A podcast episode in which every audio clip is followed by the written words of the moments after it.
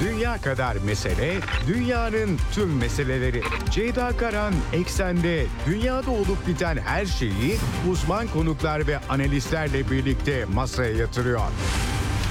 Dünyadaki meseleleri merak edenlerin programı Ceyda Karan'la Eksen hafta içi her gün saat 16'da Radyo Sputnik'te. Ceyda Karan'la Eksen başlıyor.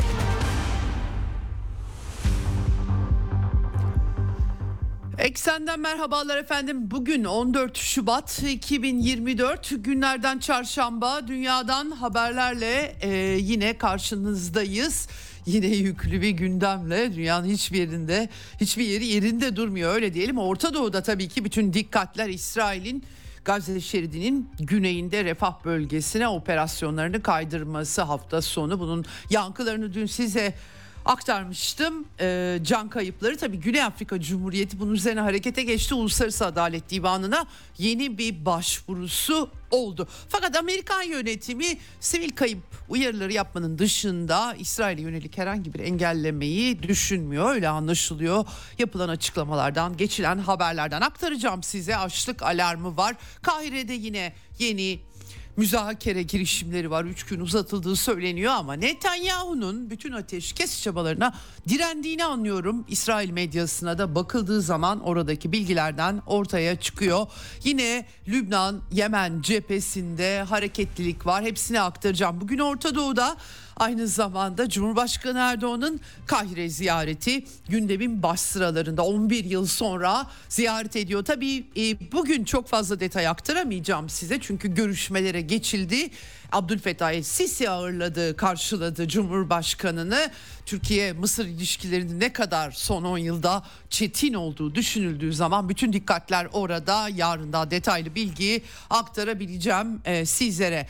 E, bunun dışında tabii Ukrayna önemli bir e, Ukrayna Ukrayna dışında bir şey. Artık Amerikan başkanlık sistemi içerisinde seçimlerin aparatı haline gelmiş durumda. Amerikan Kongresi'nde, Senato'da 95 milyar dolarlık bunların e, yaklaşık 60 milyar doları Ukrayna'ya olmak üzere yeni paketin krizi sürüyor diyebiliriz. E, Trump'la Biden'ın 2024 başkanlık seçimleri kapışmasının aygıtı haline geldi. Kiev'deki durum parlak değil. Avdiivka'daki durum parlak değil. İlk defa e, yeni Genelkurmay Başkanı ZDF televizyonuna konuştu ve savunmaya çekilmekten bahsetti. Aktaracağım Ukrayna sahasından, Telegram kanallarından derlediklerimi ve Kiev'de e, oluşan krizi Zelenski kuvvetle muhtemel Bloomberg'de yazıyor artık ben aktarmıştım size.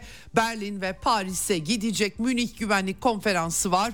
O cephedeki ama bütün kavga Amerikan başkanlık sistemi için, seçimleri için e, Biden'ın Trump'a yönelik çok ağır suçlamaları var. Cumhuriyetçi senatörler e, e, senatodan geçti ama Cumhuriyetçi Temsilciler Meclisi'ndeki Cumhuriyetçiler bu paketi kabul edecekler mi etmeyecekler mi? Artık bu Ukrayna ile ilgili bir şey değil. Bu onun çok ötesinde.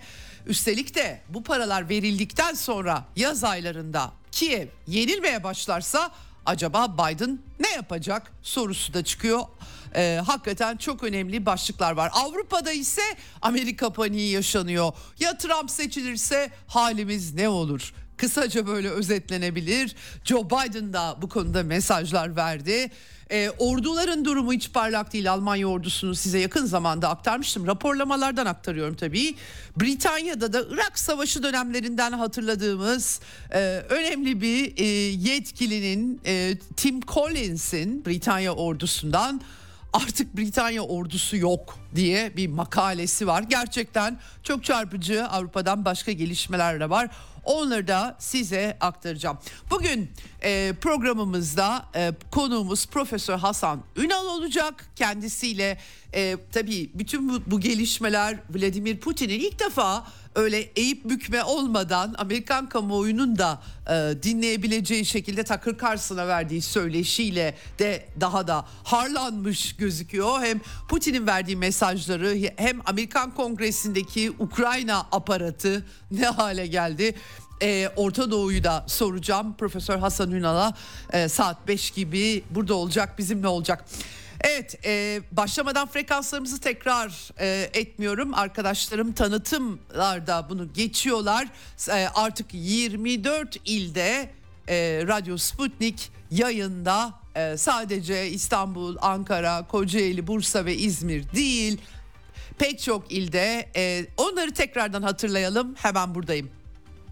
Radyo Sputnik artık Türkiye'nin 7 bölgesinde 7 gün 24 saat yayında. İstanbul 97.8, Ankara 96.2, Bursa 101.4, İzmir 91, Kocaeli 90.2, Adana 107.4, Konya 88.6, Manisa 101, Kayseri 105.5, Samsun 99.1, Sakarya 90.2, Diyarbakır 89.6, Hatay 106.1, Şanlıurfa 95.3, Trabzon 102.4, Ordu 99.6, Kahramanmaraş 92.3, Malatya 106, Sivas 104.2, Antalya 104.8, Gaziantep 104.3, Van 88, Mardin 92.2, Çanakkale 107.2, Radyo Sputnik. Anlatılmayanları anlatıyoruz.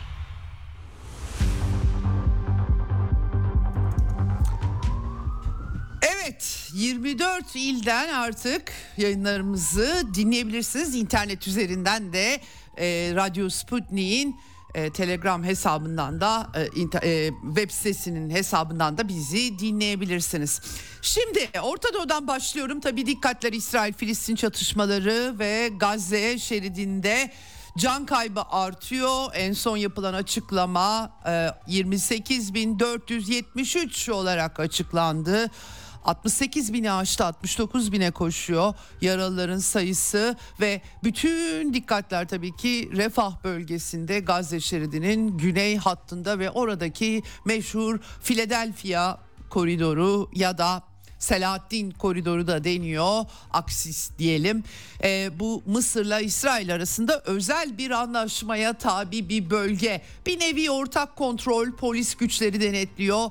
Tabi kuzeydeki Filistinliler aşağıya sürüldü. İsrail orada operasyonlar yaptı. Şimdi de güneyde kara harekatına geçeceklerini söylüyorlar. Netanyahu Aralık ortalarından bu yana Philadelphia koridorunu kontrol altına almak zorunda olduklarını söyledi. Bunu niye söylüyor? Çünkü e, Gazze'ye oradaki tünellerden ekipmanlar girdiği yani Hamas'ın ve diğer Filistin örgütlerin savaşabilmeleri için ihtiyaç duydukları malzemelerin girdiği düşünüldüğü için Mısır'la yapılan anlaşma, güvenlik anlaşması 2005'te İsrail'in tek taraflı çekilmesi sonrası orada bir mekanizma kuruldu ama anlaşılıyor ki çok da iyi işlemiyor.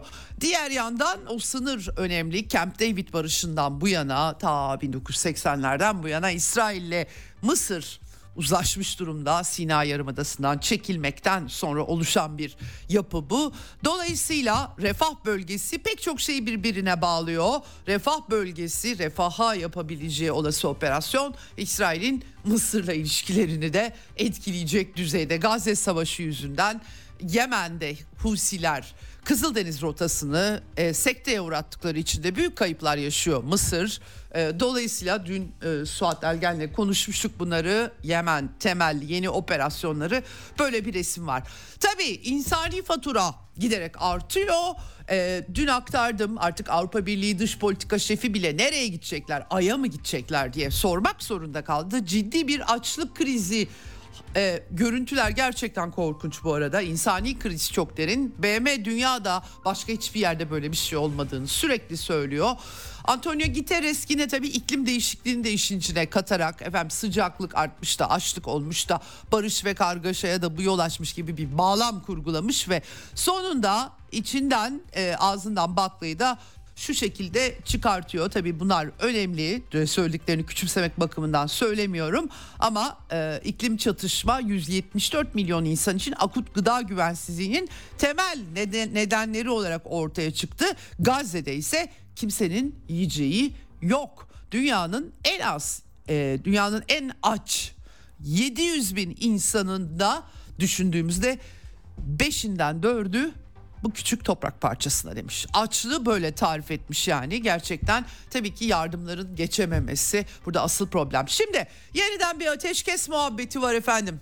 Paris görüşmeleri e, Şubat başlarında e, e, sonunsuz kaldı. Şimdi Kahire merkezli e, Associated Press Ajansı diplomatik kaynaklara dayanarak birçok bilgi e, veriyor ama yani dolaylı görüşmeler ama nispeten önemli. Kaç esir bırakılacak onlar konuşuyor. Umarım da gerçektir bu. Fakat başımızı çevirip e, açıkçası e, İsrail medyasına baktığımız zaman bambaşka şeyler görüyoruz. E, anladığım kadarıyla 6 haftalık bir ateşkes anlaşmasının nihai taslağını hazırlamaya çalışıyorlar.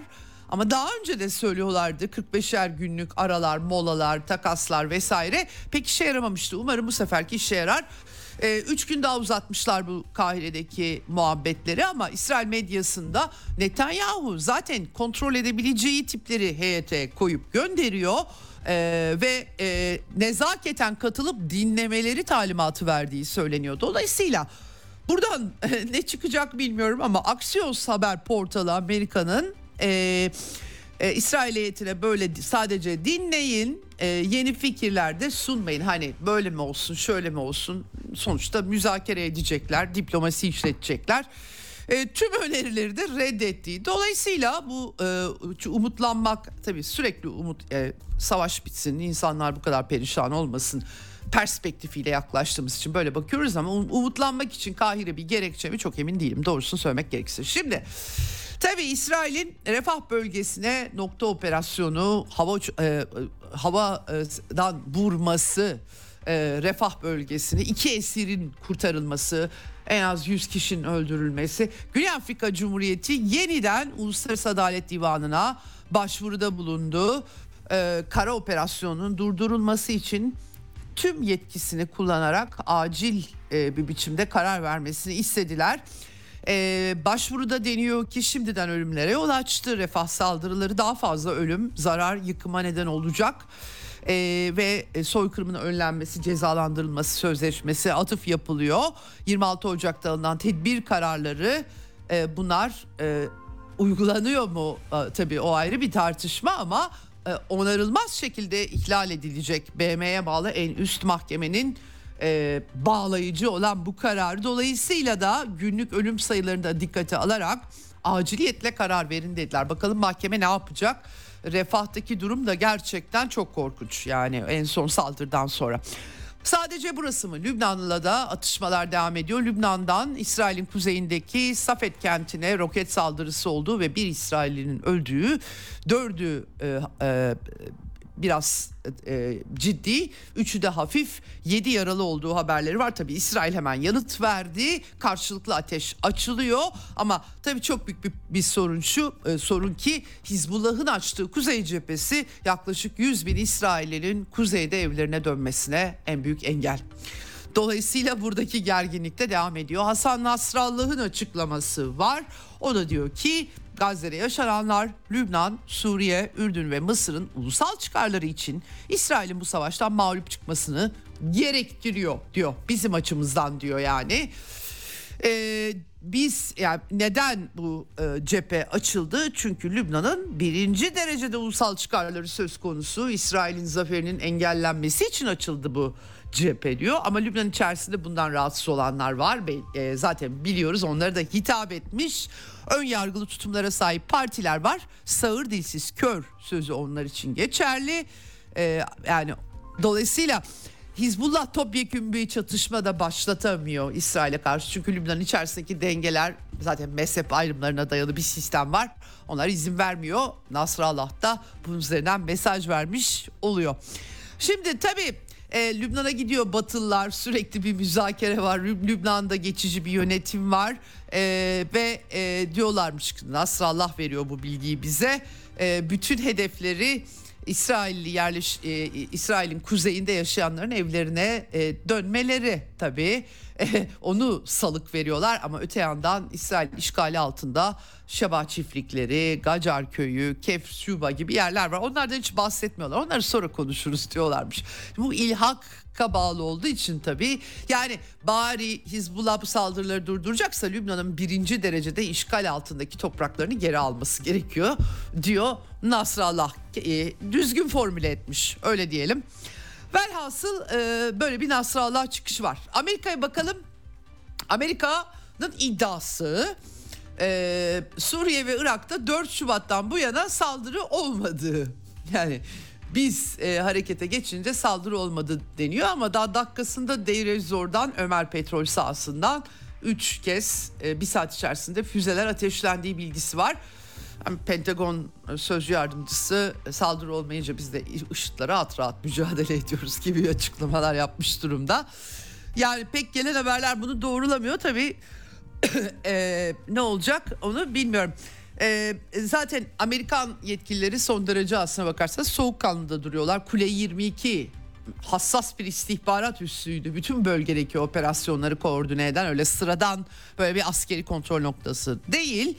Dolayısıyla Irak'ta, Suriye'de e, e, ve Yemen'de bir takım saldırılar yapmıştı Amerikan yönetimi. E, her şey Gazze'ye bağlanıyor. Amerikan yönetimi insani duruma dikkat çekiyor ama İsrail'e karşı hiçbir engelleyici tutumu yok. Silah vermeme çağrılarını reddediyor ve bugün Politico'nun haberine göre aynı zamanda Refah'ta e, sivillerin güvenliğini sağlamadan İsrail bir işe kalkışırsa Amerika ne yapacak ki sorusuna yanıt niteliğinde haberin içerisinde unsurlar var. Hiçbir şey. Zaten ne yapabilirler?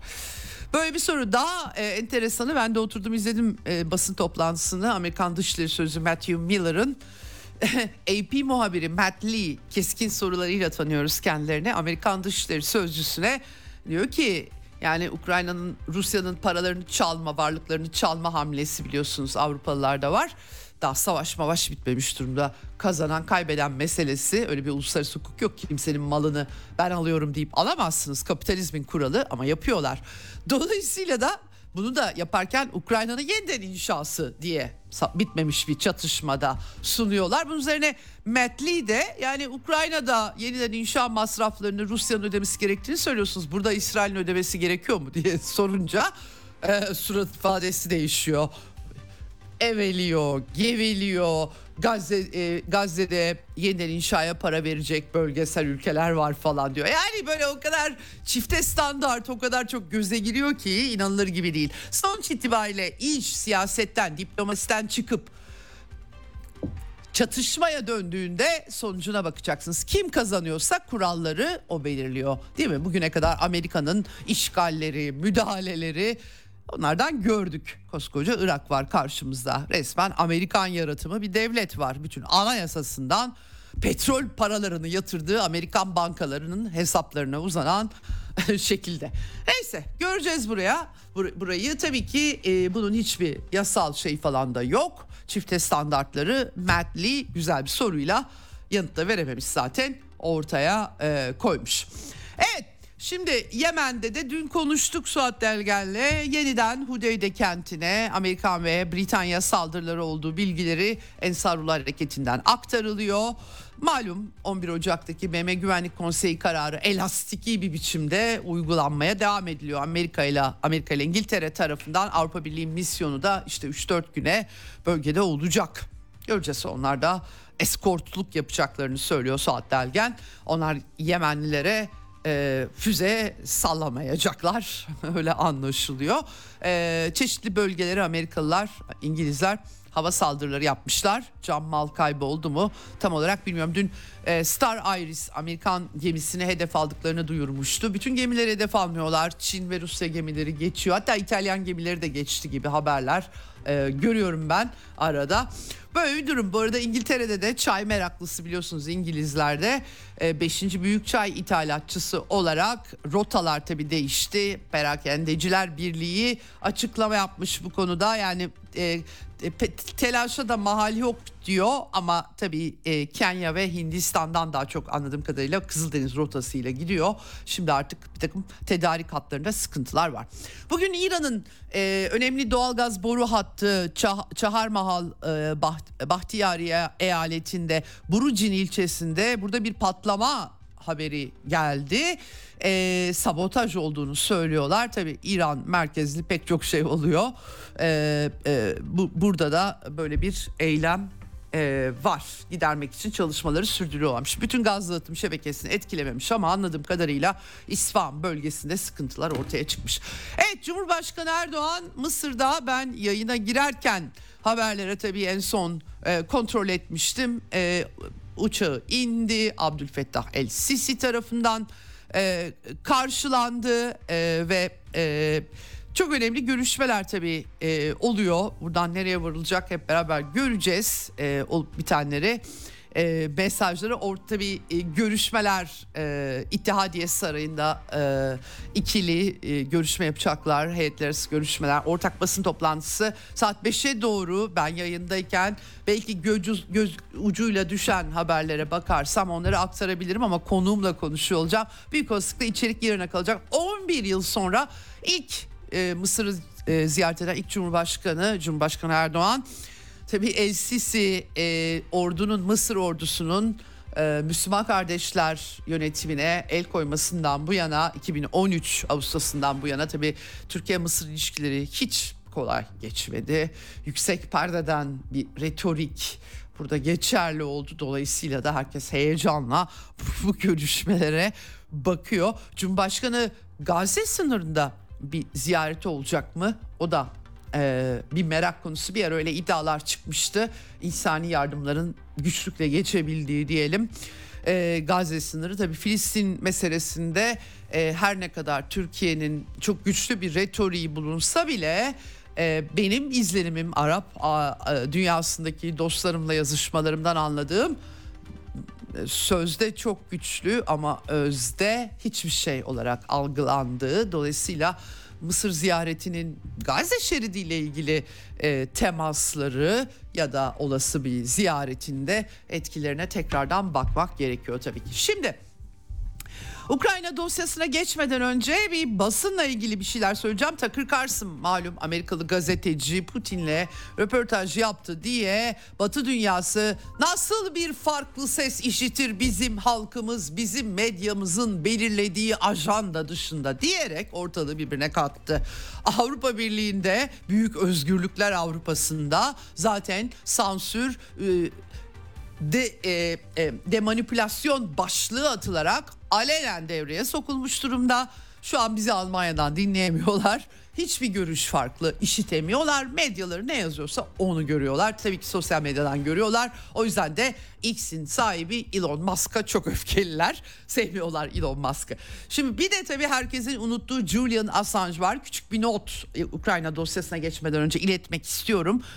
Britanya'da Wikileaks yazışmaları, Amerikan hükümetinin yazışmaları 2010 tarihinde her yeri yerinden oynatmıştı. Çünkü gerçek yazışmalar o sayede Hillary Clinton'a Amerika'nın bugünkü ulusal güvenlik danışmanı Jake Sullivan'ın Suriye ile ilgili El-Kaide bizim yanımızda diye mail yazdığını öğrenmiştik. O gün bugündür de uluslararası e, çevrelerde lakabı El-Kaide Suriye'de bizim yanımızda Sullivan şeklinde geçiyor. Wikileaks önemli, Julian Assange önemli. Büyük bir av başlattılar ve Ekvador'a alenen rüşvet vererek adamı yaka paça çıkarttılar ve yargılamaya Belmarş hapishanesinde son derece koş, kötü koşullarda akıl ve ruh, e, ruh sağlığı e, çok kötü durumda e, hala ve ABD'ye iade e, bir takım güzellemelerle kararı temize gitti. Şimdi yargıçlar 20-21 Şubat'ta yüksek mahkemenin temiz başvurusunu reddetmesini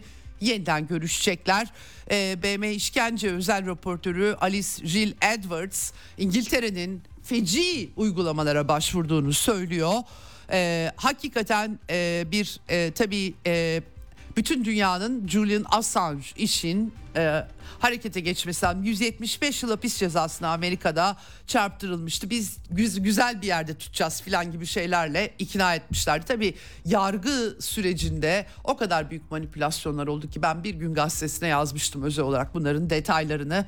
Şimdi e, tabii bütün kanlı savaşları, bu savaşların hangi akıllarla nasıl organize edildiğini dünya çapında sadece Amerika'da değil e, pek çok belgeyi onun sayesinde öğrenmiştik. Dolayısıyla 20-21 Şubat'taki Assange temiz davası ile ilgili dikkatinizi çekmeyi istedim. Bunun dışında Rusya Federasyonu da Kanada'nın elindeki Kanada Parlamento Başkanı'nın istifa etmesine yol açan 98 yaşındaki Nazi eski Galicia tümeni üye, üyesi Yaroslav Hunka'nın iadesini talep etmişti. Elinde kan olduğu. Ee, hep bu konuda Amerika'da yıllar sonra yakalanan Nazilerle ilgili davalar çıkar. Bunca yıl kaçmış da yakalanmış. Bizim çok şahane bir adalet sistemimiz var. Bakın yakaladık yargılıyoruz filan derler. Ama bu do- dosyada sizinle hukuki e, işte e, temeli yok o yüzden veremeyiz size demişler. Bu kadar işte gördüğünüz gibi öyle adalet madalet hiçbir şey işlemiyor. E, suçların iadesi anlaşması yok veremeyiz diyorlar çıkıyorlar. Neyse en azından Kanada parlamentosunda o dönemde müttefikleri olan Rusya'ya karşı savaşmış olan Nazileri, neo-Nazileri ve onların devamlarını, devamcılarının Rusya'ya karşı savaşan kahramanlar diye alkışlandığında bu dünya gördü. En azından parlamento başkanı rezil rüsva olarak istifa etmek zorunda kaldı. Hiç olmazsa bunu gördük. Evet şimdi e, efendim batıda tuhaf haberler çıkıp duruyor. Neden çıkıyor bilmiyorum doğrusu söylemek gerekirse. Putin'in röportajında Rusya Federasyonu'nun müzakereye hep açık olduğu vurgusu yer aldı ama sahadaki hakikatleri dikkate alarak bunu özel olarak belirtiyorlar. Yoksa zaten BM'nin onayladığı uluslararası hukuk niteliğindeki Minsk anlaşması var. O uygulansaydı olaylar buraya hiç gelmezdi. Ama uygulanmadı. Dolayısıyla tam tersi saldırılar e, söz konusu oldu. Agit'in 2000'den fazla ateşkes ihlali diye belirlediği dolayısıyla olaylar değişti tabii ki. Şimdi Reuters haber ajansı e, Rusya liderinin arabulucular vasıtasıyla Ukrayna'daki çatışmayı dondurma teklif ettiğini Amerika'ya dondurmayı e, ve e, ama Amerika müttefikleriyle görüşüp bunu reddetti diye vermiş. Ya açıkçası çok şaşırıyorum. Daha e, birkaç ay öncesine kadar çok uzun zaman da geçmedi. İşte Aralık ayından bu yana çok önde gelen Richard Haas gibiler dondurmamız lazım bu çatışmayı gidiyor bitiyor feci durum diye yazılar döşeniyorlar. Yani dolayısıyla bu koşullarda nedir bunun anlamı çözmekte zorlanıyorum. Ee, ama e, Dimitri Peskov'a sormuşlar o da bu doğru değil demiş yani. Kanada'nın yanıtına da bu iade meselesinde şaşırmadıklarını söylemiş. Bugün Duma'da Rusya parlamentosunun alt kanadında Sergey Lavrov'un açıklamaları var. Ee, yani Batı'nın artık tabii ki Rusya ordusunun sahadaki ilerleyişi karşısında e, Putin'in e, kazanmasını nasıl önleyeceğiz diye akla karayı seçmiş halde olduklarını söylüyor. Rusya'ya baskılarının devam edeceğini söylüyor. Rusya'nın yıllardır e, diyor ki şöyle demiş meşru çıkarlarımızı ve yıllardır gelişen ve mevcut duruma yol açan gerçekleri dikkate alan siyasi ve diplomatik çözüme hala açız demiş. Evet şimdi ama bize savaş ilan edenlerden ciddi bir teklif filan geldiği yok. Seçenekler gözükmüyor demiş. Ee, Batı'nın küresel güney üzerinden Rusya'yı tecride çalıştığı ama başarılı olamadığını G, G20 gündeminin de bu işe e, vesile ekonomik bir e, örgütlenme sonuçta bu, bu işe sevk edildiğini ama Rusya'nın bunu da engelleyeceğini e, küresel güneyle birlikte Çin'le de ortaklıklarını geliştireceklerini söylemiş. Enteresan bir vurgusu var. Büyük Avrasya'daki ortaklıkları, ortakları ve benzer görüşlere sahip ülkelerle bağları genişletmenin en önemli dış politika hedefleri arasında yer aldığını söylemiş e, Avrasya'da yeni kıtasal güvenlik mimarisini oluşturmanın zamanı geldi demiş. Çok dikkat çekici vurgular o gibi geldi benim e, bakışımla. Evet Şimdi cepheye bakıyoruz. Ukrayna ordusu için durum hiç parlak değil. Donetsk'in dibinde 2014 darbesinden bu yana müstahkem mevki her yeri askeri e, olarak güçlendirilmiş yeraltı sığınakları ben daha uzun sürecek diye düşünüyordum. Ama e, Rusya Federasyonu ordusunun Avdiivka'yı etkili bir biçimde ikiye böldüğü haberleri geliyor. En son Ukrayna e, e, Genelkurmay Başkanı Zaluzhny'nin görevden alınması sonrası yerine atanan Sırski'nin ki askerleri e, cepheye fırlatıp attığı için kasap ya da General 200 rakabıyla anıldığını Ukrayna kanallarından öğreniyoruz. Yedekleri yolladı ama o yedeklerin e, neonazi azak taburu olduğu haberleri gelmişti aktarmıştım size. Üçüncü Tugay diyorlar buna. Yeniden toplandı o Tugay. Tugay çok büyük kayıplar vermişti. Onu yeniden cepheye sürdüler. Avdiivka'yı mutlaka tutmak istiyorlar diyorlar ama gelen haberler şehrin yaklaşık tabi bu rakamlar ne kadar doğru bilmiyorum. Rusya telegram kanalları, askeri kanallar kimi zaman birbirleriyle de çatışma halinde çok e, doğru bilgileri aktarıyorlar. Yani Batılıların aylar sonra yazmaya yazmak zorunda kaldıklarını çok önceden ben telegram kanallarından karşılaştırmalı bakarak görüyorum. Bir hata olduğu zaman da düzeltiyorlar. İlerlemişti ama çekildi diyorlar mesela falan. Gerçekten çok aktif bir savaş blokçuluğu var. Takip ettiğiniz zaman oradan anlayabiliyorsunuz. %17,5'u Rusya ordusunun ateşi altında tedarik yolu kesilmiş durumda. Tek bir yer kalmış durumda. Lojistik hatları kesiliyor. Sıkışırlarsa çıkamayacaklar çünkü. Yani ya şimdi çıkartacaklar askerleri ya da feda edecekler. Gerçekten sıkıntılı. Ee, bu arada Aynı şekilde Çasov Yar'da bu Bahmut Artyomovsk'u geçen sene e, Wagner güçleri almıştı hatırlayacaksınız. Geçen sene zaten hep Bahmut Artyomovsk aktarıyordum ben size cepheden. Başka yerlerde daha az hareket vardı. Bu sene onun adı Avdiivka oldu. Donetsk'teki sivillerin tepelerine bombalar hep e, bu Avdiivka'dan yağıyordu. Şimdi orası da sona gelmiş gözüküyor. Bahmut'ta da Çasov Yar'a doğru ilerleyen bir Rusya ordusu haberleri e, var burada. E, hakikaten dikkat çekici sahada gelişmeler var. Tabi e, burada e, Ukrayna ordusunun yeni fonlamayı alabilmesi için Avdiivka'yı tutuyorum demesi lazım. Yoksa kaybediyor o zaman niye versinler o kadar parayı değil mi? E, dolayısıyla yeni para istemek için Berlin, Fransa, Paris'e gidecek Zelenski haberleri var ama içeride Kiev'de durum çok parlak değil. Komuta yapısını Genelkurmay Başkanı Sırski değiştirdi. Bütün komutanlar, Kara Kuvvetleri Komutanı, Bölgesel Güçler Komutanı hepsini değiştirdi. İddialar pek çok söylenti dolaşıyor. Zaluzhny e, Poroshenko'nun çikolata kralı 2014 darbesi sonrası tekrarlanan e, bir seçim süreci Doğu katılmadı tabii buna sandık kurulmadı oralarda. Onlar isyan halindeydi. Seçilen lider çikolata kralı e, e, Petro Poroshenko ki kendisi tarihe Ukrayna'nın e, Rusları için bizim insanlarımız, bizim çocuklarımız okullara gidecek. Sizin sınıflara gidecek, sizin çocuklarınız sığınaklarda yaşayacak sözleriyle mal olmuştu. Video duruyor ortada YouTube kaldırmadıysa eğer. Efendim e, işte onun partisine girdiği söyleniyor Zaluzhny'nin. Bu azakçıları Avdiivka'ya niye yönlendirdiler? Çünkü geçen sene Bahmut'ta olduğu gibi kıyma makinası olarak, yeni kıyma makinası olarak anılıyor Avdiivka bölgesi. Ee, acaba azakçılardan Kiev'de kurtulmak için mi? Bir kısmını Zaporojye cephesinden çekmişler. Subaylar var, azıllı naziler e, Ukrayna ordusunun çeyreği deniyor. Bilemiyorum rakamlar oranlar tam doğru mu ama e, o fark etmez. Keskin ideolojiler her zaman belirleyici olur. Zavallı sıradan insanlar neyi belirleyecek zaten? Velhasıl e, yine sağ sektörcülerle neonazilerle fotoğraflarını yayınlayan bir Zaluzhny de var ama kaybetmiş durumda ilk roundu. Petro Poroshenko'nun partisine belki de gerçekten söylentiler çok yüksek, yoğun girmiştir. Poroshenko Zelenski'nin istifasını talep ediyor.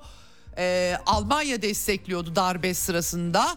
Ee, Victoria Nuland ayağını kaydırmıştı onun.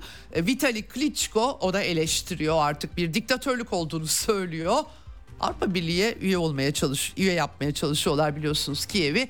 Neyse velhasıl ee, özetle e, o Mart sonunda artık görev süresi doluyor Zelenski'nin ve Victoria Nuland'ın müdahale ederek yumuşattıkları, engelledikleri darbe Zaluzhny'nin yerine Sırski'yi Genelkurmay Başkanı atamak cephede ve de siyasette Zelenski için ne gibi sonuçlar doğuracak? Tabii ki hepsi başarılarına bağlı ama cepheden gelen haberler çok da e, açıkçası başarılı olmadıklarını gösteriyor. Ee, e, Perşembeden pazar gününe kadar Münih Güvenlik Konferansı'nda olacakmış Zelenski. Ondan önce de ben size aktarmıştım zaten bu hafta baş, başında Paris ve Berlin'i ziyaret edecek. Ee, birazdan yine aktaracağım. Video mesajı yayınlamış Amerikan Kongre üyelerine bize para verin bize para verin demek için. Fakat tabii Telegram hesabından da açıklama yapmış Zelenski e, cephede e, işte Genelkurmay Başkanı'yla Savunma Bakanı cepheye gittiler rapor verecekler. İHA'lar, elektronik savaş ekipmanları tedarikini artırmak. İHA'lar hakikaten etkili e, Ukrayna İHA'ları ama e, ben askeri uzmanlardan dinliyorum. Topçu atışlarının yerini alabilecek, al, alamayacağını söylüyorlar. E, dolayısıyla buradan ne çıkacak ya da kasap lakaplı Sırski ne yapacak diye herkes bakıyor. ZDF konuşmuş yeni Genelkurmay Başkanı. Anne babası Rusya'da yaşıyor. Rus olduğu için tabii bir yandan Ukrayna'nın Nazileri e, kendisi anladığım kadarıyla diş biliyorlar. İşi zor doğrusu söylemek gerekirse. ZDF'ye demiş ki cephede durum zor. Düşman aslında tüm cephe boyunca ilerliyor ve biz saldırı harekatından savunma harekatına geçiyoruz.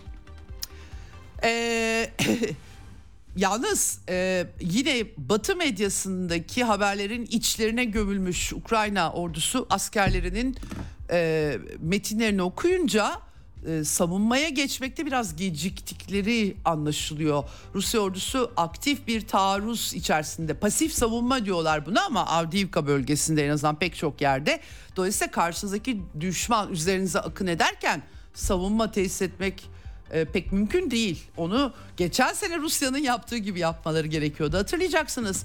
Batı'da tank koalisyonu tartışmaları vardı. Geçen sene bu zamanlarda Almanya'yı dize getirmişti Amerikalılar. Biz Abrams'ları sonra göndeririz. Siz şu Leopard tanklarınızı bir atın sahaya demişlerdi. Hemen yelkenleri indirmişti Scholz. Ve o zaman da Bahmut'u konuşuyorduk. Artyomovsk'u konuşuyorduk savaş alanı olarak. Ama Surovikin hattını çekiyordu Rusya Federasyonu. Yaz taarruzuna öyle hazırlandılar ve o taarruzda da karşıladılar. E, o kadar batı silahı, mühimmatı e, 110 milyar dolardan fazla para akıttı. Geçen sene Batılılar. Şimdi e, Amerikan Kongresi'nden bir türlü geçemiyor. 4 yıllığına 50 milyar euro dişlerinin kovuğunu doldurmayacak. Dolayısıyla güçlü bir Ukrayna ordusu da yok. Peki ne yapacaklar? Peki niye bu paralar veriliyor? Gerçekten çok acayip bir durum var. Ve de neden insanlar ölmeye devam ediyor? Madem, gidişat belli insan kaynağı yok diye her gün Batı medyasında adam kalmadı. Kadınlar ölüyor, kadınları cepheye sürüyorlar. Gerçekten çok acayip. Umerov e, bu arada savunma bakanı İslamcı Kırım Tatarı olan e, Kavoli ile görüşmüş Amerika'nın e, Avrupa'daki NATO Kuvvetler Komutanı ile askeri planlar hakkında kendilerine bilgi verdiklerini söylemiş. Ondan sonra e, o yeniden organize edeceğiz silah teçhizat vesaire vesaire diyorlar ama ne yapacaklarını ben çözebilmiş değilim.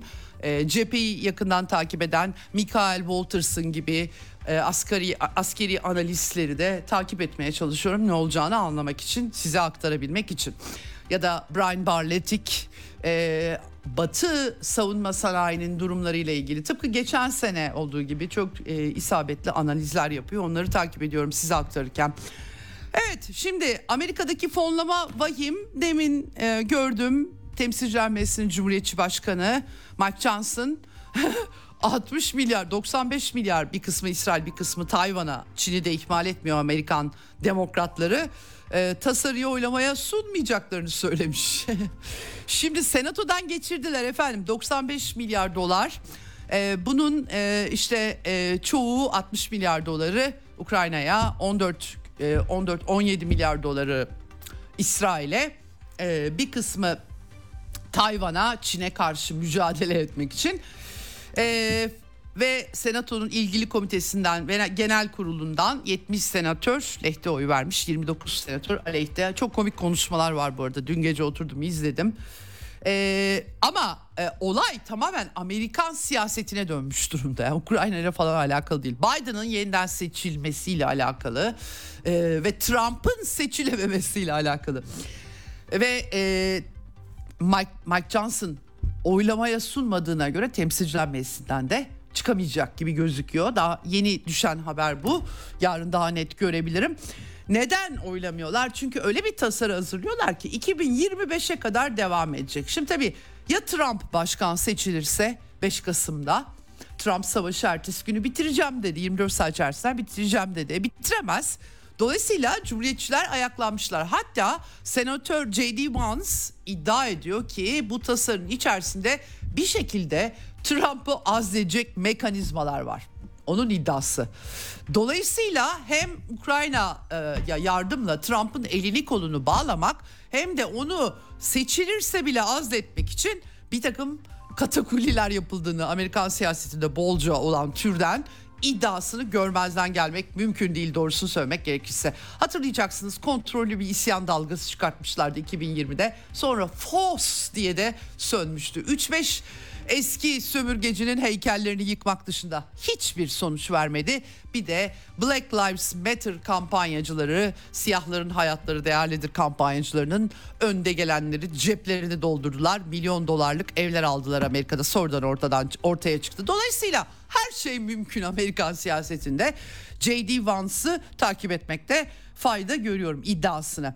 Ee, ama durum gerçekten e, Biden için de kötü. Senatodan çıksa bile temsilciler meclisinde artık şahsi savaşı 2014 darbesinden bu yana şah, Biden'ın şahsi savaşı zaten çok net ortaya çıkıyor. Ee, ve e, durum daha kötüleşiyor. Biden'ın da akıl sağlığı çünkü tartışmaları var ortada. Ee, kongre üyeleri açık açık mesela Georgia'dan Rich McCormick e, demiş ki yani bu demans hastalığının e, insan bir kişinin zihnini nasıl etkilediğini açıkça ortaya koyuyor. E, yani tabii yaşlı insanlarda normal bunlar. Hani anlayışla karşılamak lazım. Yani Biden temel e, hakikatleri hatırlamıyor. Sahneyi nereden ta- terk edeceğini bilmiyor. Yanında kim var onu da bilmiyor diyor. Dolayısıyla neden hala aday? Yani koskoca Amerika neden hala onu seçmek durumunda? Putin röportajında Amerika'yı bir başkanın değil bir elitin e, siyasi ve ekonomik elitlerin yönettiğini dolayısıyla Biden ya da Trump'ın Rusya açısından tabii konuşuyor. Çok da bir şey fark etmediğini söylemişti ama vitrinde o var ve Amerika'da önemlidir böyle şeyler. Maalesef Biden'ı Biden'la nasıl gidecekler bilmiyorum. Dün aktardığım gibi Barack Obama'nın eşi Michelle Obama falan belki e, onun üzerinden yürümeye de karar verebilirler. E, Amerika'nın başındaki belalar bir değil bin tabii ki bu arada son not olarak Lloyd Austin Pentagon şefi nihayet neyse taburcu olmuş. Aralık ortasından beri e, hastaneye yattı, çıktı, yattı, çıktı. Bir ara başsız kaldı Pentagon. Gerçi görevlerini devretmişti. Dolayısıyla mesane kanseri, e, kendisi mesane sorunları e, yaşıyor. tekrar hastaneye yatırıldığı haberi gelmişti. Şimdi yine eve çıkartmışlar. Bilmiyorum ne olacak artık. Ee, bir de İç Güvenlik Bakanı e, sınırda büyük problemler var tabii Meksika sınırında. E, Alejandro Mayorkas hakkında da iki azil maddesi kabul edilmiş. Gerçi temsilciler meclisinde cumhuriyetçiler çoğunlukla kabul etmişler. Senatoda da gerekiyor. Orada da demokratlar çoğunlukta ama kazan kaynıyor diyebiliriz seçimler öncesinde. Şimdi asıl bir başka kazan da transatlantikte kaynıyor. Ee, Profesör Hasan Ünal'a da soracağım görüşlerini. Ee, Trump tabii e, Amerika'nın bütün bu içinde bulunduğu durum çoklu sahnelerde askeri olarak başa çıkmaya çalışması, kendi sınırında eyaletlerin isyanı filan derken seçmenin hele cumhuriyetçi seçmenin nabzını elinde tutacak konuşmalar yapıyor. Bunlardan bir tanesi Amerika'nın e, doğru düzgün zengin olmalarına rağmen doğru düzgün para ödemeyen Avrupa'yı koruma yükümlülüğü. Başkanken bir anısını anlatmıştı geçtiğimiz günlerde. Şimdi değil geçmiş anısı bir büyük ülke ya Rusya saldırırsa korumayacak mısınız bizi diye sordu bana ben de tam tersine teşvik ederim ödeyeceksiniz dedim. NATO'nun tabii bütün masraflarının yanılmıyorsam %80'i Amerika'nın üzerinde. Dolayısıyla Trump'ın e, Trump da onları payınızı ödeyin kardeşim bedava mı bu işler yani sonuçta bir savaş örgütü NATO değil mi? Yani savaş işinde işletme olarak filan. Neyse. Şimdi tabii bu olay Avrupa'da acayip bir panik yaratmış durumda. Makale üstüne makale var. Dört bir yanda ve en son Joe Biden de hemen bunu bir siyasi silaha çevirmek için harekete geçmiş ve hemen Ukrayna tasarısına da bağlıyor. E, ak, aklı sıra şöyle yapıyor. Temsilciler Meclisi'ndeki e, cumhuriyetçilere e, 95 milyarlık tasarıyı onaylayın. Bakın bizim bütün dünyadaki etkinliğimizi yok edecek bu Trump. Emperyalizmimiz ne olacak dememiş tabii böyle ama e, demiş ki e, müttefiklerimizi işgal etmeye davet ediyor filan. Yani adam işin Trump işin parasında. Biz o kadar para veriyoruz bu Avrupalılar zengin. E, bizim altyapımız çürüyor burada.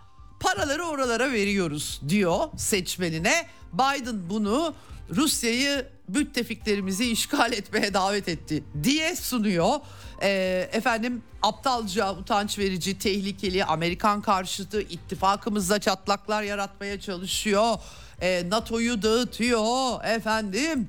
Ee, ben başkan olduğum sürece NATO'nun her karışını savunacağım falan gibi şeyler söylemiş. Amerika'nın mı Trump'ın mı yanında olacaksınız filan öyle. Ee, acayip acayip işler ee, Amerika'da kazan fena halde kaynarken Avrupa'da da panik dalga dalga yayılıyor diyebiliriz rahatlıkla. Avrupa Parlamentosu Başkan Yardımcısı Alman Sosyal Demokratlarından Katarina Barley Tage Spiegel'e konuşmuş. Yani biz e, şimdi bu ordu meselelerini ciddi ciddi konuşmaya başladık. Bunun yanında e, Amerikan koruma kalkanının yerini alacak bir nükleer şemsiyeyi de konuşmamız lazım. E, şu an NATO'nun elinde. Tabii e, Trump'ın son açıklamaları ışığında buna artık bel bağlayamayız. E, efendim e, hem zaten Amerika'da bak Ukrayna'ya para veremiyor. Bizim bunu kendimiz yapmamız lazım. Ortak oldu ol, ordu oluşturmak, silahları koordine etmek. Valla Allah kolaylık versin. Fransız savunma sanayisi geçen gördüm. E, 4000 mermi üretiyor. Ukrayna ordusunun dişini kovuğunu bile doldurmaz. Avrupalıları toplasanız çıkmıyor. Neden? Tabii ki bütün bunlar neden? Çünkü Avrupa Birliği savaş için örgütlenmemiş. Yani barış zamanları için durup durduk yerde siz silah alıp da on, e, on binlerce mermi harcamazsanız yani o zaman savaşı çıkartma, çıkartma, barış yap. Neden? Neden ucuz gazı da alıyorsun? Niçin savaş çıkarttın?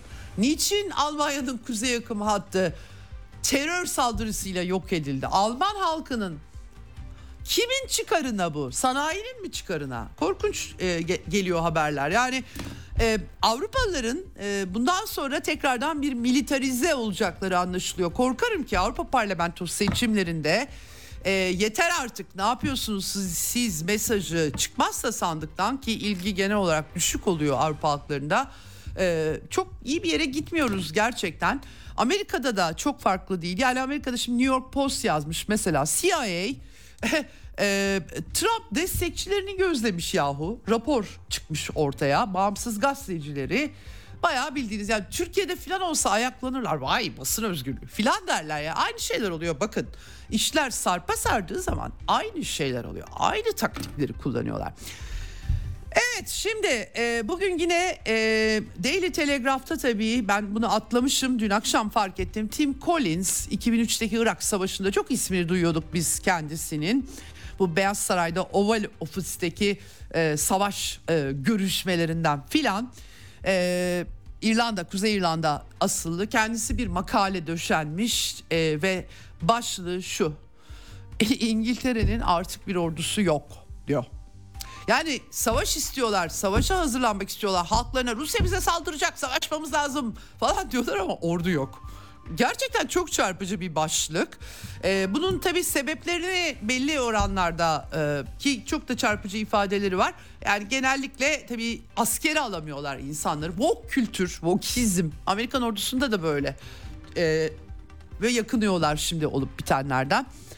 Ee, çok çaresizlik akıyor o makaleden. Aynı şekilde Almanya'dan yine Financial Times bu sefer Alman ordusunun Kiev'e yardım yüzünden zayıfladığı stoklarında silah kalmadığını yazmış. 100 milyar euro para ayırmıştı ta ne zaman Olaf Scholz.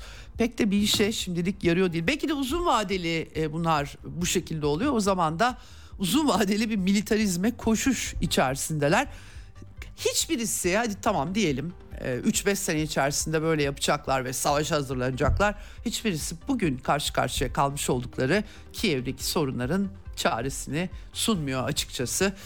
Ee, Şimdi tabii e, bir yandan da e, işte Rheinmetall'de geçen gün Saksonya'da yeni mühimmat fabrikası açılışı olmuş. Temel atma töreni bir yanda da çiftçiler ayaklanıyorlar. Savaş politikalarını protesto ediyorlar. Umudumuz Avrupa halklarında tabii liderliğinde değil. Onlarda pek akıl olmadığı anlaşılıyor. Ee, tabii e, dün aktarmıştım size Münih Güvenlik Konferansı vesilesiyle hazırlanan rapor Almanya için bir numaralı tehdidin Rusya olmadığı 7. sırada olduğunu ortaya koymuştu. Hani onu da tekrarlamak istiyorum. Hatta e, krizden sonra bir de Ukrayna'dan 10 milyon daha mülteci gelirse ne halt edeceğiz diye de soruyorlar kendilerine. Yine Kiev ile Fransa arasında sıkıntılı bir durum, durum var. Macron'un Kiev ziyareti iptal edilmişti. Bir takım suikast gibi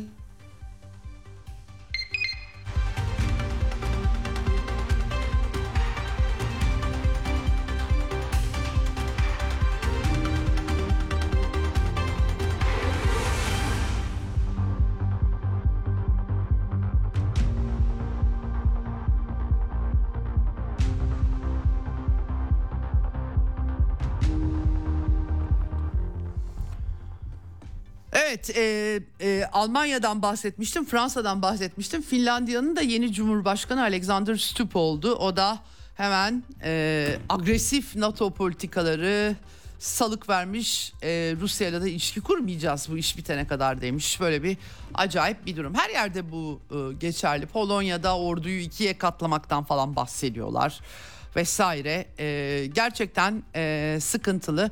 E, Rusya'nın ekonomisiyle ilgili IMF'nin açıklamaları var. Birinci Genel Müdür Yardımcısı Gopinath Foreign Policy dergisine bir söyleşi vermiş. Bizim tahmin ettiğimizden daha iyi bir büyüme yakaladılar. Ee, rakamların geçe 3 3.5 3.5 3.6 diyor Putin hatta. Dış ticaret e, fazla da fazlası veriyor Rusya son açıklanan rakamlara göre ve e, Avrupalılar bunun karşısında Rusya'nın dondurulan varlıklarını e, faizlerini faizlerini çalıp ayrı bir hesaba oradan da Kiev'e aktarmak gibi bir takım hamleler içerisindeler. Tabi Rusya'da bunlara sert yanıt vereceğini dile getiriyor. Ve çiftçiler efendim Polonyalı çiftçiler 20 Şubat'ta kitlesel olarak kontrol noktalarını Ukrayna ile kapatacaklar. Öyle ki e, Lvov Belediye Başkanı Polonyalıları hain diye nitelendirmiş durumda. Bütün Ukrayna'dan e, tahıllar mahıllar dökülmüş ortalığa görüntüler var.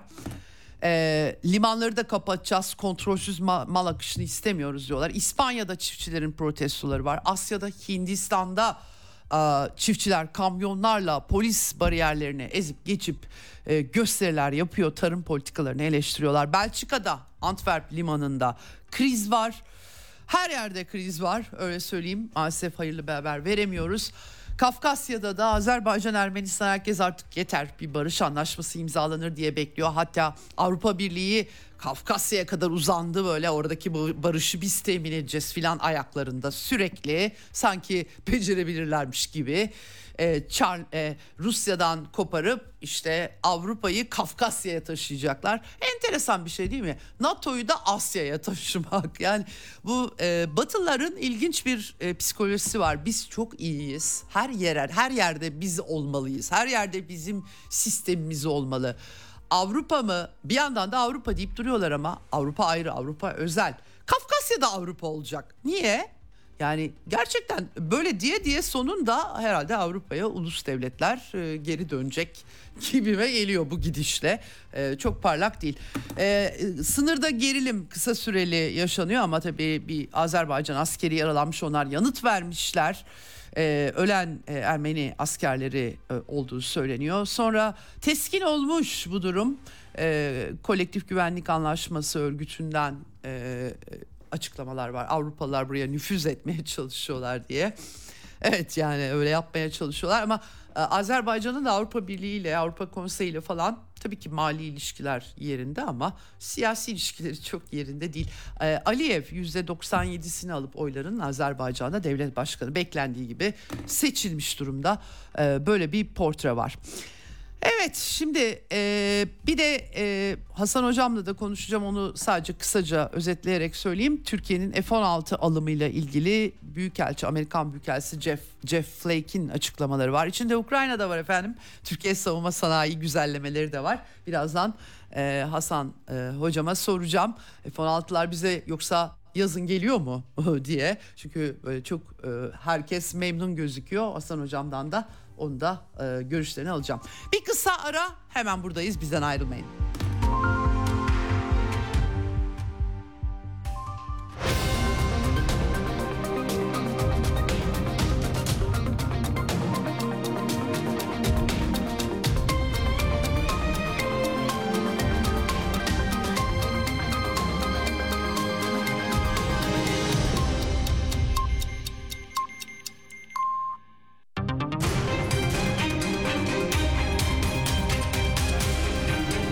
Radyo Sputnik. Anlatılmayanları anlatıyoruz.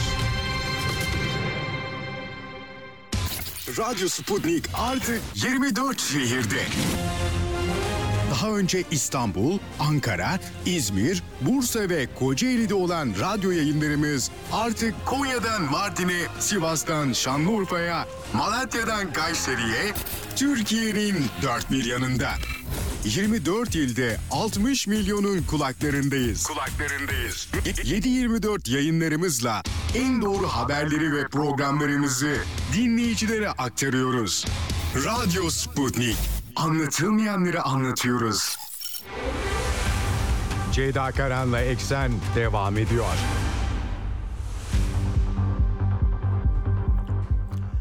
Evet Eksen'in son bölümündeyiz. Şimdi telefon hattımızın diğer ucunda Profesör Hasan Ünal var. Hoş geldiniz hocam yayınımıza.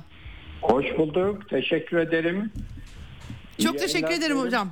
Sağ olun. Çok teşekkürler. Ne zamandır konuşmuyorduk sizinle. Dünya yerinde durmuyor tabii. Ben her gün aktarmaya çalışıyorum gelişmeleri hem Orta Doğu'da hem Ukrayna hem Asya'da e, işler karışık e, öyle söyleyelim.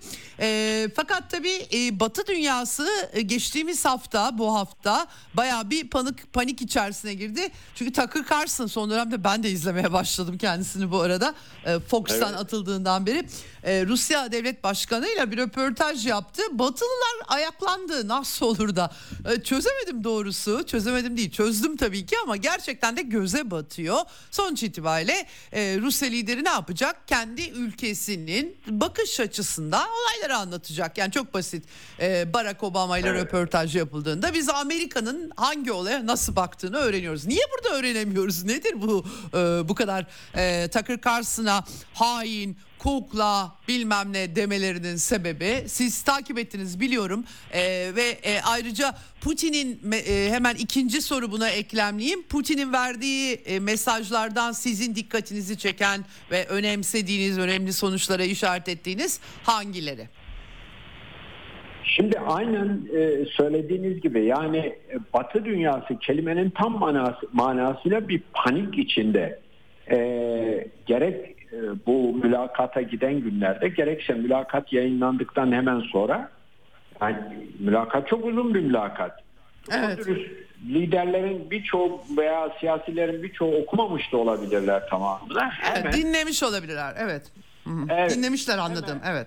Evet hemen başladılar. Yok efendim işte Putin'in yalanları, Putin'in bilmem propagandası, neden e, batılı bir gazeteci, bir e, medya mensubu tarafından batı dünyasına ve dünyaya sunuluyor filan. Şimdi burada şu var. Yani aynen e, az önce sizin söylediğiniz gibi ya Putin Rusya'nın e, Ukrayna Savaşı başta olmak üzere Batı'yla ilişkilerini genel çerçevesinde analiz ediyor. Önemli bir takım ipuçları ve bilgiler veriyor. Bunları dinlemekte ne sakınca var anlayamadım ben. Benim anlayabildiğim kadarıyla şu. Şimdi Batı dünyası e, özellikle Amerika bu savaşın başlamasından itibaren e, şöyle bir hava yaymaya çalışıyor. Bu Putin'in savaşı. Putin aslında e, sadece Ukrayna ile kalmayacak. İşte Finlandiya'ya saldıracak. Yok efendim Baltık ülkelerine girecek. Ötekilere, berikilere falan. Dolayısıyla aslında bütün mesele Putin. Aslında savaşın başından itibaren de bunu yapmıyor. Ama bir yandan bunu derken öbür yandan da Rus ve Rusya ile alakalı ne varsa her şeye yaptırım uygulamışlardı. Hadi diyelim ki yönetimiz yapmak yaptırımlar bir taraf. Hani edebiyatına, e, Rus vatandaşlarına hatta Rus kedilerine yaptırım uyguladınız yani. Lazım yani. Irkçılık düzeyinde şeyler yaptılar yani. Fakat bunu hep Putin'e e, e, yani bu Putin'in meselesi falan. Şimdi oradan Putin çıkıyor ve birçok şeyi anlatıyor bir kez daha. E, Şimdi Tucker Carlson'ın da çok ciddi bir izleyici kitlesi var. Evet. Yüz milyonlarca Acaba evet bilmesini istemiyorlar mı yoksa acaba Batı Aynen. medyasında bir e, şey de var. Yani çünkü bir sürü insan hakikaten hani biz anlatıyoruz biz biliyoruz aslında Putin'in bir sürü söylediği şey dosyayı takip Tabii, ettiğimiz tabii. için ama sıradan Amerikalı'nın çok haberi yok. Ne yazıyorlarsa onu görüyor tabii. Orada bir manipülasyonu yani çünkü kendisi kıyaslayabilecek. Onu mu istemiyorlar acaba tek kanaldan? Çünkü Kesinlikle. Yani batılar böyle hani açık biz açığız biz çok özgürüz her fikri her düşünceyi paylaş e, tartışırız filan dedikleri için şimdiye kadar daha da tuhaf bir görüntü oluşuyor. Değil mi? Aynen böyle. Yani şöyle şimdi e, bu savaşın özellikle başlamasından bu yana Batı dünyası yani çok faşizan uygulamalar içinde. Özellikle medyada kimseyi konuşturmuyorlar. E, kimsenin alternatif bir fikir, bir görüş ortaya koymasına izin vermiyorlar. Hatta uzmanların alternatif öneriler ortaya koymalarına, alternatif analizler ortaya koymalarına da izin vermiyorlar. O denli şey. Şimdi bir fanusun içine sokmuş kendilerini soktular ve halkı da o fanusun içinde diye düşünüyorlar. Şimdi o fanusa da kendi bilgi ya da kendi enformasyon kaynaklarından ne kadar veriyorlarsa, ne kadar manipüle edilmiş bilgi veriyorlarsa onlarla besliyorlar. Şimdi Putin'in bu mülakatı sanki fanusu kırdı ya da kıracak diye korkuyorlar. Bütün mesele burada. Yoksa onları takip eden herkes açısından bunlar bilinen şeyler. Örneğin Putin diyor ki ben diyor ki bence çok önemli bir bilgi, bilgi bir kez daha teyit ediyor. Birkaç daha ilave bilgilerle şey yapıyor ama konuşmalarının tümünü nedense bir türlü vermiyor. Ben diyor e, gerek diyor Clinton'la gerekse diyor Bush'la e, bu Rusya'nın NATO'ya dahil olması konusunu e, ısrarla konuştum diyor. Şimdi bu önemli bir şey. Çünkü iş şuraya geliyor. Yani daha önce Sovyet liderlerine ve sonra da Rus e, Yeltsin zamanında Yeltsin'e Batı dünyası defalarca NATO'yu genişletmeyecekleri yönünde e, garantiler vererek konuşmalarına rağmen yani sözlü garantiler vermelerine rağmen bu sözlerinde durmadılar. Zaten Ukrayna'daki savaşın sebebi de Putin falan değil. NATO'nun genişlemesi. evet. Bu ortaya çıkıyor şimdi burada. Şimdi ben Evet. diyor bunu söylediğimde bir de bir, bir hususun daha altını çiziyor. O bizi başka bir yere daha götürüyor. O da diyor ki gerek e, Clinton gerekse Bush diyor. Özellikle Bush diyor. Yani makul şeyler konuşabiliyordu diyor.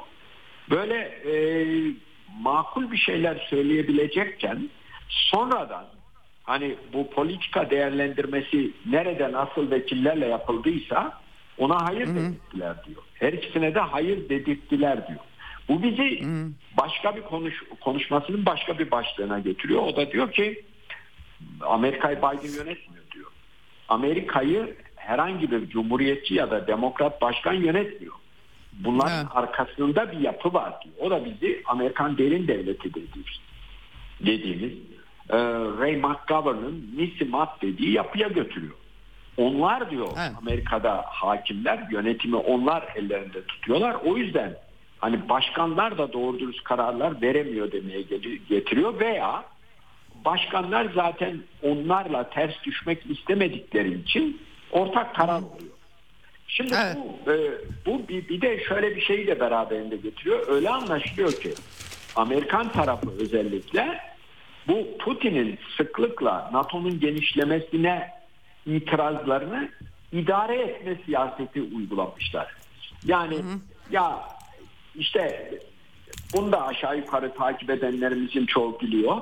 Yani Evet. e, işte ya Rusya itiraz eder, e, bağırır çağırır ama yapabileceği bir şey yok.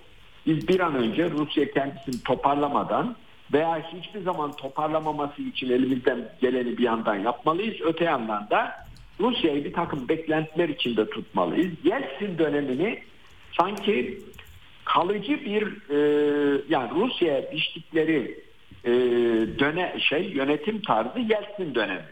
Böyle karışıklık, Evet. Evet, kaos, karmaşa, evet. kaos, Evet. evet. Finansal krizler, kimin ne yaptığının anlaşılmadığı dönemler, içerideki e, böyle e, aşırı zengin şeylerin e, ortaya çıkması, oligarkların ortaya çıkması, bunların Rusya'nın çok önemli kurum ve kuruluşlarının başlan, e, başında olmaları, sahipleri haline gelmeleri falan öyle bir şey istemişler, beklemişler. Evet. Şimdi bu da beraber bu bize aslında e, en azından bana şu anda bir makale bitiriyorum bununla ilgili de Evet. bir şeyi hatırlattı. Bizi Avrupa Birliği e, yalvarma odasında, bekleme odasında nasıl beklettilerse bir takım beklentilerle aslında Rusya'yı da o şekilde e, sanki değerlendirmişler. Hayır demiyorlar ama hiçbir zaman evet de demiyorlar ama mecbur kaldıklarında hayır diyorlar. Ee, bizi de aynı şekilde Avrupa Birliği'nin o yalvarma odası, bekleme odası onların birinden alıyorlar, öbürüne geçiyorlar. Türkiye'nin içinde büyük bir kamuoyu dalgası yaratıyorlar. İşte medya yoluyla özellikle Türkiye'ye milyar dolarlar gelecek. İşte makul talihimiz değişti. Ee, Viyana'yı fethedememiştik ama Brüksel'e bayrağımızı diktik falan gibi abuk subuk yorumlar, yorumcular falan filan. Ee, ama bu arada Türkiye'den çok önemli tavizler bekliyor istiyor. Mesela Kıbrıs'tan çekil, Rumların istediğini kabul et. Yunanistan'ın Ege'deki tezlerini kabul et. Bu arada biz bir e, Orta Doğu'da Kürt devleti kuracağız. Sen demokratikleştirme adına, demokratikleşme adına buna itiraz etme. Yani orada bize karşı yaptıklarını Rusya'ya karşı da yapmak istemişler diye getiriyor benim aklıma. Evet. Evet. Şimdi- evet. Şimdi bütün bunlardan sonra mesele şu. Ee, Putin'in buradan geldiği yerde bence şu diyor ki mesela bizim diyor 85 trilyon dolarlık el değmemiş yeraltı kaynaklarımız var. Bundan haberiniz var mı diyor. Mutlaka var diyor. Zaten şunu ima ediyor. Bu Amerika'daki o, o başkanları da yöneten yapı aslında gözünü buna dikmiş durumda diyor. Yani bizim bu kaos ortamı işte coğrafi, etnik vesaire parçalanmamız. Nitekim hatırlayacak olursak Ukrayna Savaşı'nın ilk günlerinde Rusya'nın feci şekilde çuvalladığına dair uydurulan efsanelerin birçoğunun ardından da bunları söylüyorlardı. Batı dünyasında. İşte Rusya'yı dörde bölelim, yediye bölelim. 14'e bölen vardı benim en son. Hatta 21'e bölenlerin olduğuna dair de e, söz- şeyler duydum. Bir yerde görmedim, okumadım ama haritaları falan vardı. Bunlar Evet. yazanlar da öyle şaka değil. Yani batılı hükümetler tarafından desteklenen e, nedir? Düşünce kuruluşlarının e, mensupları falan yazmaya başlamıştı. Evet evet hatırlıyorum. Ha, kendi propagandalarına inanarak Rusya'nın hakikaten çuvalladığı Ukrayna'nın Rusya'yı böyle feci şekilde doğu- topraklarından atacağı, Rusya'nın içinde işte bir hatta Kırım'ı da alacağı, Rusya'nın içinde bir şey ortaya çıkacağı, kaos, işte Putin'i e, Kremlin'den indirecekleri, onun savaş suçlusu olarak yargılanacağı falan beklentilerin içinde oldu. Şimdi yani Putin aslında Yeltsin döneminde uygulanan politikayla bu 85 trilyon dolarlık zenginliklerden bahsederken bu ikisi arasında bağlantı kurmuş oluyor. Ee, Evet. Benim kanaatim. Şimdi burada mesela ş- şeyin söylediği, Carlson'ın söylediği, e, Tucker Carlson'ın peki NATO'ya girme konusunda e, şey miydiniz, samimi miydiniz diye ısrarla soruyor. O da diyor ki yani bu bir söz diyor. Ben devlet başkanıyım. Ne demek yani? Hocam sanki biraz yoklama yoklama yapmış gibi yani e, Hayır, Sovyetlerin e, batışından sonra biraz hani e, Clinton'a e, böyle bir şey söz konusu olsa e, ne dersiniz diyerek san- bana öyle geldi. Şimdi de e, biraz şey diye düşünmek lazım herhalde yani 70 yıllık bir Sovyetler Birliği e, o çözülmüş ama onun devamcısı bir birlik var ortada. O birlikte iliş, iletişim kuruyor ve Neden nasıl bakarsınız böyle bir şeye diyerek bana bir yoklama gibi geldi açıkçası ve nitekim hemen yanıtında almış zaten akşam yemekte. Hayır, Clinton hiç yok. bakarız dese de. Evet. Hayır bu Bush'la da aynı konuyu konuşmuş. Yani şöyle evet yanıtını alıyor. Bu bir tabii ki yoklama. Liderler birbirlerini Evet, yoklarlar. evet, Buna ne dersin evet. diye. Ama Evet. Burada. Şaşırmamış zaten olur tabii ne olacak filan diyor zaten sonrasında çok da dert edinmemiş bu durumu yani ben öyle anladım Hayır, e, o izlerken. alacağını bekliyor ama Evet. aslında bence orada yapmak istediği şu NATO'nun genişlemesini durdurmaya çalışıyor. Çünkü NATO'nun Tabii, içine tabii, Rusya'yı o da var, koyabilirse, Tabii. NATO'nun içine Rusya'yı getirebilirse e, üye olarak bütün bunları e, sonlandıracağını düşünüyor. Yani NATO'nun Rusya karşıtı politikalar izlemesini sonlandırmaya çalışıyor ama yapamıyor. Evet. Yani Peki hocam anladım. Evet. Evet. Peki hocam şimdi bir de röportajda şey de var. Avrupalı liderleri açıkça hani bir yerinde e, uydu ifadesi yani ben İngilizcesinden Tucker Carlson'ı dinledim. Satellite Evet. ifadesiyle andı. Genel Putin genellikle muhataplarına böyle hakaret eden işte bilmem ne sıfatlar yakıştıran birisi değil biliyorsunuz. Daha Değil, böyle hani değil. bildiğimiz bir derli toplu e, üslubu olan bir isim. Dolayısıyla hani öyle şeyler söylemedi ama bir yerde sanki yani hani bunları istemedik istemiyoruz diyorlar ama Amerika ne diyorsa yapıyorlar şeklinde bir uydu e, geçirdi. Şimdi bunu bugüne bağlamak için söyleyeceğim çünkü e, şimdi e, NATO e, meselesi çok önemli tabii NATO'nun bütün hedefini kendileri koyduğu Rusya'yı stratejik yenilgiye uğratmak diye. Dolayısıyla bunu yapabilmek için işte genişleme vesaire Türkiye'ye F-16 verme falan. Birdenbire çok değerli bir müttefik en son Jeff- Jeffrey e, Flake de e, Büyükelçi'de söylemiş ne kadar e, değerli olduğumuzu. Ukrayna çatışmasının ışığında söylemiş filan. E, ve e, ama Trump gelirse Trump gelirse e, ne yapacağız diye paniğe kapılmış bir Avrupa e, NATO'dan bağımsız bir ordu fikri e, tartışalım. Hatta nükleer şemsiye de tartışmamız falan lazım diyen. Çok acayip bir resim çıkıyor ortaya. Yani Putin'in röportajından bağımsız olarak söylüyorum size. E, Amerikan seçimlerine kadar e, acaba ne olacak diye ben düşünüyorum doğrusu. Bilmiyorum farkında mı e, gördünüz mü haberleri fark ettiniz mi E, Trump'ın açıklamasına Biden ateş püskürdü e, e, bilmem ne böyle acayip şeyler. E, ne diyorsunuz no yani nedir bu kadar panikledik paniklemelerinin sebebi Avrupalılar e, korkuyorlar mı Amerika e, kendilerini terk edecek diye filan yani. Şimdi bence çok doğru bir yere temas ettiniz. Şöyle e, yakında hatta bir parantez açayım. E, Amerikalılar ya bu S-400'ü falan mevzu etmiyoruz. Şu ana kadarki şekilde sizin elinizde kalsın. Ha Türkiye evet Bizim, evet. bizim açımızdan sorun değil. İsterseniz size o F-35 verelim. Hatta F-35'leri iyi şartlarda verelim. Yeter ki siz şu Ukrayna Savaşı'na yönelik politikanızı değiştirin. E, derlerse şaşırmayalım. Hatta hatta içimde bir his var. Bunlar şeyi bile diyecekler. Ukrayna'nın e, dondurulmuş olan e, şeylerini varlıklarının bir kısmını da size verelim. Yeter ki bu mevcut politikalarınızdan vazgeçin e, diyecekler. Çünkü kendileri çuvallamış durumdalar. Rusya çuvalladı diye propaganda yapıyorlardı. Şimdi Evet. öbür taraftan e, bu parantezi kapatırsak şöyle bir durum var. Aslında Putin'in bu mülakatı vermesinin zamanlaması da şöyle manidar. Putin Trump dönemine hazırlık yapıyor.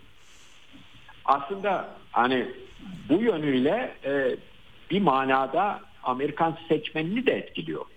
Çünkü Amerikan seçmeninde de yani ya bu kadar para veriyoruz. Bu kadar biz bu işin içine girdik. İşin başında bize dediler ki işte 3-5 hafta 3-5 ay ama böyle bir şey değil. Öyle anlaşılıyor ki biz bu savaşı kaybediyoruz ve bu Ukrayna işi tam bir bataklığa döndü. Ne kadar para dökersek daha fazlasını istiyorlar ve bunun sonu yok. Kongredeki itirazların da olması demek ki kongre ne demek? Seçmenlerle en fazla iç içe olan bir yer demek. E şimdi onlardan bu tür itirazların da gelmesi aslında e, Amerika'daki durumun zaten değiştiğini, e, zaten Biden'ın kamuoyu yoklamalarındaki durumunun hiç parlak olmadığını, buna karşılık Trump'ın gümbür gümbür geliyor olduğunu filan gösteriyor bize. E, Trump'ın geçen verdiği mülakata da bakarsak ne diyor? E, Ben diyor Avrupalı liderler bana diyor bizi Rusya'ya karşı koru derlerse diyor aidatınızı yatırdınız mı diyor önce bir sorarım diyor. Sonra da derim ki diyor Putin'in böyle bir yerleri falan fethetmeye niyeti yok. Gidin işinize bakın. Hocam bunu bunu daha önce söylediğini söylüyor. Yani başkanken 2019 ve 2020'de hatırlıyorsunuz o Söyledim toplantıları Merkel'le. Ben böyle dedim diyor. Bugüne Hatta alıyor nasıl evet. dağıtabilirim diyor. Evet yani ne, ne bu diyor. Dediği de doğru Niye? aslında. Evet, Amerikan evet. ulusal çıkarlar açısından bakıldığında bütün bunların bir anlamı yok. Bir tek anlamı var. O da Amerikan silah sanayinin çıkarları. Şimdi Amerikan silah sanayi açısından baktığınızda yani demin bir şeye baktım. Ee, bir tarafta Amerika'nın savunma bütçesi onun e, e, hemen altında 10 ülkeninkini topluyorsunuz. Amerika'nınki kadar etmiyor ya da kafa kafaya. Bunlar da yani baya baya e, iri yarı ülkeler yani. Çin var, Rusya var, Suudi Arabistan gibi büyük e, paralar harcayan ülkeler var. Var oğlu var. Ama Amerika'nınki hepsinin üstünde. Bu Amerikan silah sanayinin doymaz bil, e, doymak bilmeyen iştahı bütün bu aslında NATO'nun genişlemesi, savaşlar, bitmek bilmeyen savaşlar vesaire bunların da aslında e, bir bir e, nasıl diyeyim izahı diye düşünülmeli. Şimdi Evet. dolayısıyla Peki Avrupalılar açısından yani nedir dertleri Avrupalıların savaş mı A- Yani çünkü NATO'ya da e, ben baktım en son 31 ülkeden 7'si %2'ye çıkarmış bu arada. Yani Avrupalılar hem Amerika bizi koruyacak hem biz katkımızı az tutacağız, eğitime sağlığa harcayacağız. Ee, yani şimdi bir yandan Trump da haklı yani Avrupa. Zengin niye ödemiyor savunmasının karşılığını? Haksız mı yani? Ben Amerika olsam ben de sorardım yani. Allah Allah yani. Sonuçta NATO savaş örgütü değil mi hocam? Yani güvenlik örgütü nihayetinde orada burada. Aslında savaş bir- çıkartıyorlar yani. bir ittifak. Bu ittifakın kime karşı olduğunun, niye ayakta olduğunun izahı kolayca yapılabilecek durumda değil. Evet Yani çünkü zaten e, Varşova Paktı gitme Varşova Paktı kendi kendini ortadan kaldırdıktan sonra NATO'nun neden bulunduğunu e, anlamakta zorlanıyoruz. Terörle mücadele edemediler mi 21. yüzyılda? Ondan sonra bir ülke mülke yoktu. Terörle mücadele var. Yani Putin'in Bush'la konuştuğu dönemlerde dava zaten NATO niye var diye soruyordu herkes ve terörle mücadele. Terör ne? İşte El-Kaide vesaire. Sonra El-Kaide dost oldu. Onunla ülkeler yani e, o kadar acayip bir resim var ki karşımızda. Hakikaten NATO nedir NATO?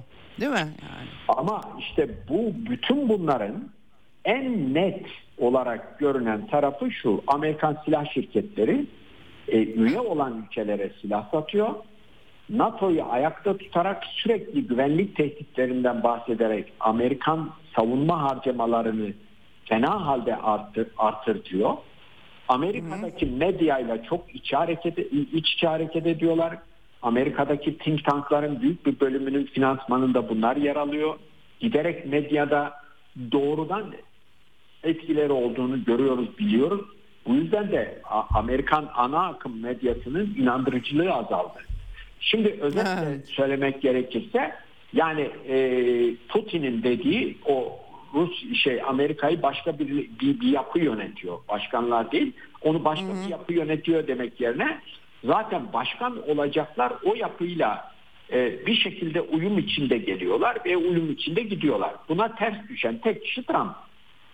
Şimdi Evet. Dolayısıyla aslında Putin burada verdiği en önemli mesajla Amerikan seçmenine de seslenmiş oluyor. Nedir o? Diyor ki ben barıştan yanayım. Ben diyor baştan da barıştan yanaydım. Düşünün Evet. diyor.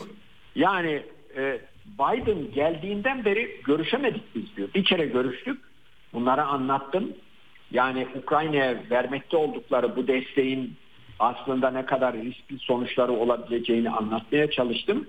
Ama doğru dürüst bir e, diyalogumuz olmadı, olamadı diyor. E, savaşın başından bu yana da zaten hiç olmadı. Hatta Biden'ın görev almasından sonra hatırlayalım bir e, 2021 yılının e, yani ocağında göreve geldi. Nisan Evet. ayında birin- birinci Rusya-Ukrayna krizini yaşadık. Ondan Tabii, sonra tabii, tabii, tabii, 22'nin tabii. baş- 22'nin başladığı Hocam defada proje proje Ukrayna düğmeye tekrardan bastılar 2014'te kaldığı yerden devam ettiği için Aynen, tabii ki çıktı aynen. bunlar krizi. Herkes unutuyor onları herkes. Yani böyle şey diye sunuyorlar. Yani Putin canı sıkılmış bir sabah kalkmış falan hani öyle Ha, resmen böyle sunan yorumcular var. Gerçekten çok komik yani. tabii, tabii. Ee, öyle Şimdi bir acayip durum. Putin, Evet. Putin işte Amerika'daki bu havayı dağıtmaya yönelik bir şey yapmış oldu. Yani bunun Evet. seçimlere şuna buna ne kadar etkisi olur bilmiyorum ama yani Evet. diyor ki ben diyor makul bir Amerikan başkanıyla oturun bunları konuşuruz. Tabii, yani tabii, tabii. diplomasi ne diplomasi ne işe yarar? E, ne için Evet. vardır anlamında. Dolayısıyla Evet. bu mülakatın e, e, zamanlaması, içeriği vesairesi hepsi birçok açıdan önemli diye düşünüyorum. O fanustaki e, Amerikan derin devletinin fanus fanusa koyduğunu, bir fanusta yaşatmakta olduğunu düşündüğü Amerikan halkını, seçmenini, Avrupalıları çünkü Avrupa'da da benzeri bir fanus yapısı var. Onun kırılmasına itiraz e, şiddetle karşı çıkıyorlar Avrupa'daki yönetimler. Dolayısıyla e, bütün bunları yani o cam fanusları adeta kırdı mı bilmiyorum ama bayağı bir çatlattı gibi. Evet. Peki hocam çok teşekkür ediyorum. Ee, uzun uzun konuştuk. Ee, zaten daha çok üzerinde konuşulacak bir e, söyleşi olduğunu e, uzun da bir söyleşiydi. Ama en azından güncel gelişmelerle birlikte değerlendirmiş olduk. Çok teşekkürler. Sağ olun. Ben teşekkür ederim. İyi yayınlar diliyorum. Evet vaktimizin sonuna geldik. Ee, birkaç not daha vardı aktaracağım size ama e, artık hakikaten e, sona gelmiş durumdayız. O yüzden e, yarına bırakırım kalanları da. Yarın görüşmek üzere Eksen'den hoşçakalın. Ceyda Karan'la Eksen sona erdi. Dünya kadar mesele, dünyanın tüm meseleleri. Ceyda Karan Eksen'de dünyada olup biten her şeyi uzman konuklar ve analistlerle birlikte masaya yatırıyor. Dünyadaki meseleleri merak edenlerin programı Ceyda Karan'la Eksen hafta içi her gün saat 16'da Radyo Sputnik'te.